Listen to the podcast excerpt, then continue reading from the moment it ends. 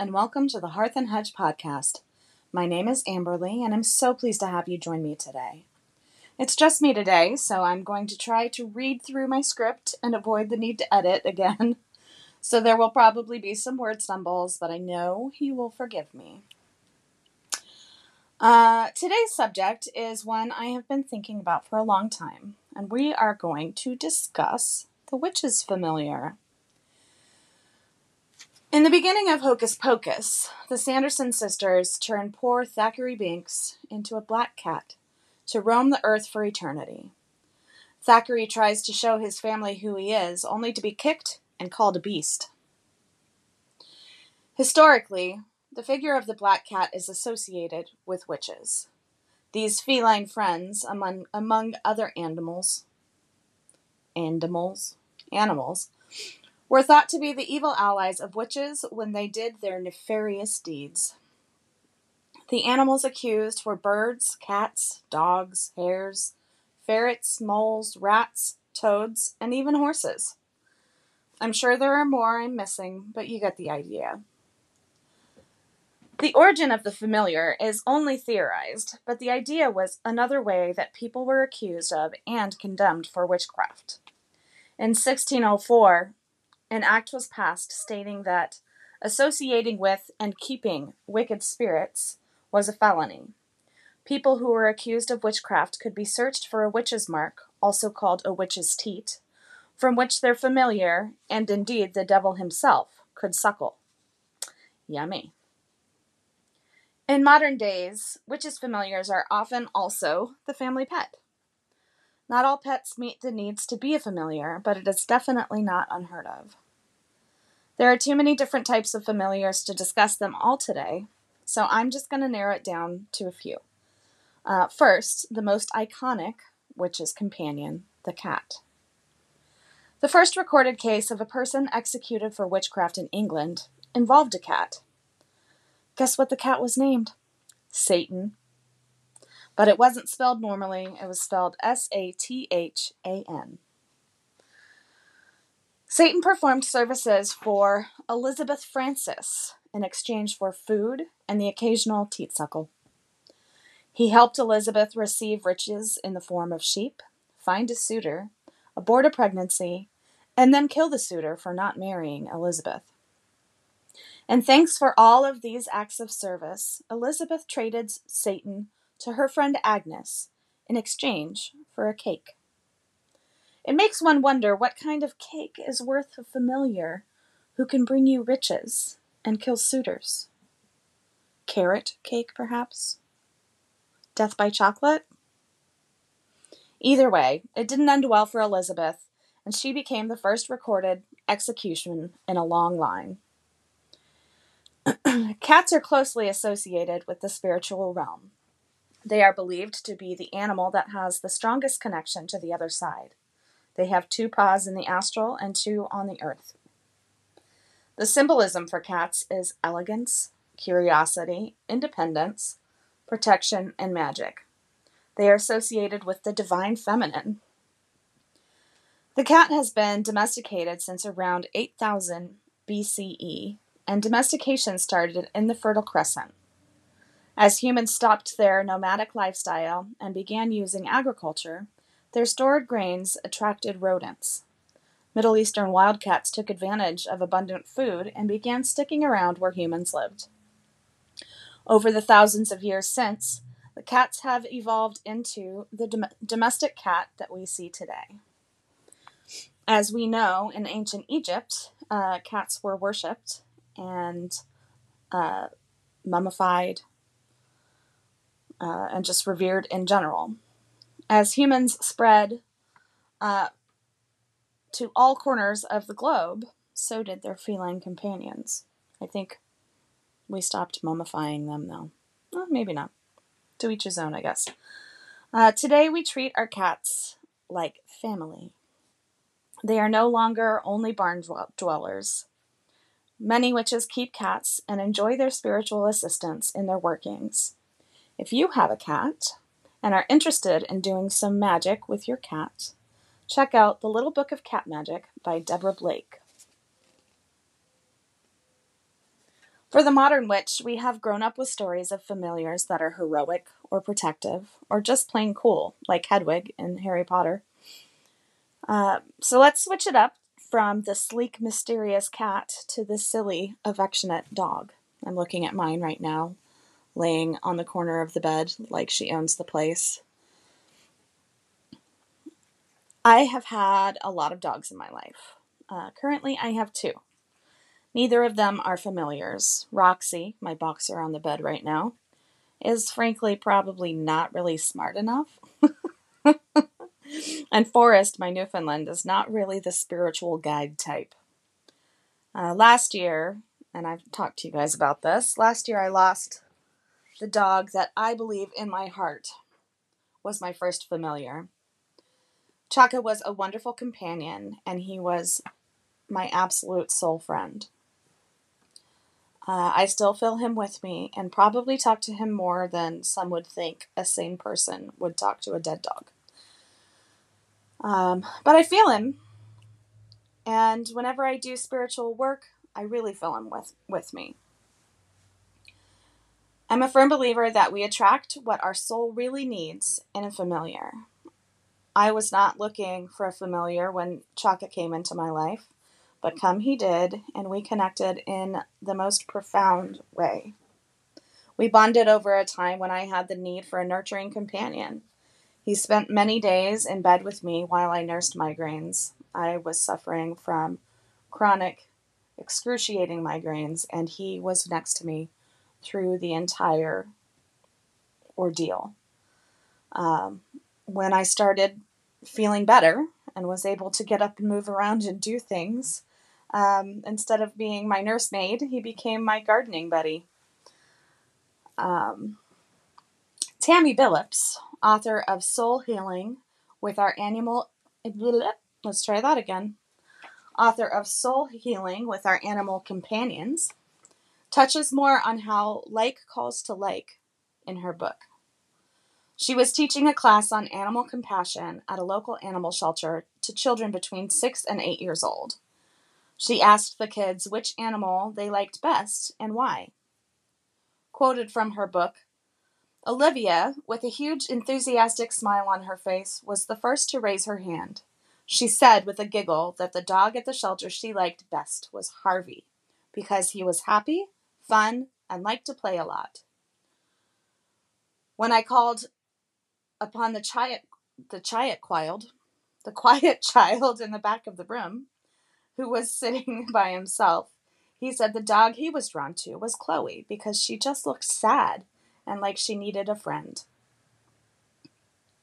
Dogs symbolize adaptability, family, friendship, affection, loyalty and devotion, patience, perseverance, bravery, protection, sensitivity and insight, purpose, and happiness. Any dog person would agree with all of these 100%. Um, if you are interested in learning more about how to work with your dog magically, check out the Book of Dog Magic by Sophia with Denny Sargent. Uh, here's another sh- short list of other animal magic books um, Animal Magic by DJ Conway. Uh, DJ Conway has written tons and tons of books. Um, that will be probably a pretty old one because she's passed away, but I'm sure it's full of great information. Uh, Animal Speak by Ted Andrews. I actually just picked up and looked at that book at uh, my local Metaphys store the other day and didn't buy it. I bought something else instead. No, I don't remember which one. But um, it looks like a great book. Bird Magic by Sandra Kynes. I know nothing about that book, but it is published by Llewellyn. Actually, all of these are published by Llewellyn. Um, the Elements of Horse Spirit. I've seen quite a few of uh, a few books that work with horses and horse magic. So if you own horses, if you're lucky enough to own horses or work with horses in any way. Um, the Elements of Horse Spirit by Deborah D'Angelo. Um, and then I mentioned uh, Tammy Billups. She's written several books. uh, one of which I mentioned earlier, and then also Animal Way Showers. So, those are all great resources to look into. And now I am going to share today's spell. Uh, today's spell I am pulling from the Encyclopedia of 5,000 Spells by Judika Illes, the lovely and wonderful Judika Illes. Um, and the spell is the Animal Ally Invitation Spell. Quoting from the book Although you can bring any animal into your home, you cannot force it to be your familiar. This profoundly affectionate relationship built on love, respect, and personal chemistry must develop independently. Likewise, animal alliances cannot be forced. They may, however, be requested. Many believe that we are each born with the alliances we need, whether animal, botan- botanical, or spiritual. The key is to discover these alliances and learn how to work with them for the maximum power and benefit. Various methods exist for discovering allies and requesting new relationships. Many card based divination systems exist. Animal allies also manifest themselves in your dreams. Any animal or species that appears consistently to you, whether in dreams or in waking life, may be an ally or may, be, may potentially become one. If you desire a specific alliance, request it via a combination of your altar and visualization. And now for the Animal Ally Invitation spell. Choose a focal image for your altar, something that represents your ally for you. Use a toy, a photograph, or an image. It's more crucial that it resonates strongly for you than that is that it is a literal depiction. Surround it with objects or images that would normally be used to lure this creature. A dish of honey, for instance, sum- summons a bear. Make invitation, make the invitation as strong as possible.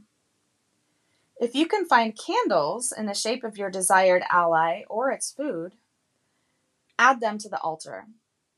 Grind cinnamon and frankincense together and burn them as a spirit summoning incense. In addition to step two, offer literal food, a dish of milk, for a snake, for instance. Alternately, burn images of appropriate food. Relax, let your eyes go slightly out of focus, and await visitations. Try this for up to 30 minutes a day until you receive results. Although this spell requests a waking vision, realistic, realistically, your response may still occur during your dreams. Have paper and pen by your bedside to record any significant dreams. Judika always has great stuff to share.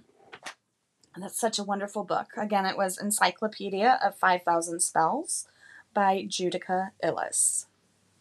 And now we are going to do our card pull. For today's card pull, appropriately, I pulled from my Witch's Familiar deck by Barbara Meiklejohn-Free and Flavia Kate Peters. I'm very sorry if I, I uh, butchered those. Um, it was also designed by Kate Osborne. This deck was a gift from my dear friend, Allie. Thank you, Allie. My first Anahata's friend. Uh, and I pulled a card before I started, and I pulled the Raven, which stands for determination. From the book Inner conflicts buried so deep, magical omens, secrets to keep, determinations, goals fly high, rise up on darkened wing and fly. I call upon Raven to assist me and harness this power, so mote it be. The familiar's message. It is from the great void that I have flown in, with a supernatural determination that would that would serve you well as you face your ad- adversities. Sorry, it's very small print, and I don't have my reading glasses, so bear with me here. Mystery and magic of the ancient ones called upon my macabre presence to help and support you through these dark times. From my elevated perch, I have observed observed bleep, bleep, bleep, I have observed those who fear you and have watched each time you've been knocked back. Heavy responsibilities have caused misgivings, yet you continue to carry the burden of wisdom and knowledge that others desire or begrudge. Let the key to your success be persistence. As you rise up in the face of difficulties, allow my black wings to support you as we fly high above obstacles. My piercing call summons the ancestors for protection, whilst they banish actions birthed from black thoughts. Stand strong as a carrier of raven magic, and never let anyone ruffle your feathers, as you fearlessly cast light into the darkness with great tenacity. Familiar's foresight. You are about to learn a valuable lesson. Magic is in the air. Visions of prophecy are gifted to you. Rid yourself of inner fears. Use your wits. Make your voice heard. And don't let others make a meal of you. Something special is about to happen. Now, Raven Witchy tips. Write with a raven feather in your book of shadows. Use raven feathers for extraction, extraction healing work. Hang raven feathers at windows and doorways with bells to ward off malevolence. Hold a raven feather to seek visions. Two ravens accompanied Odin, chief of the Norse gods. The Irish goddess Morrigan had many different disguises, and one of which was the raven on the battlefield. And there you have it, my friends. The card pulled from the Witch's Familiar was the Raven. Um, actually, so just a small anecdote before I go. Um, I grew up in Carlsbad, New Mexico, and there was a um, wildlife refuge kind of place, like where they took in animals that were injured or whatever and could not be returned safely to the wild. Uh, and there was this really funny raven there, and every time we went, my dad would pick up a pebble and toss it in the raven's uh, cage, and the raven would go and pick it up and bring it and spit it out of the cage again. So he would play fetch with the raven, and they are so so so intelligent. Um, just amazing, amazing birds. We don't have ravens uh, on the East Coast where I live, but I do miss them from the West Coast where I'm from. Or not the West Coast. I'm not from the West Coast. I'm from the Southwest. Uh, but yeah, no ravens here. But we do have crows. Crows are wonderful too.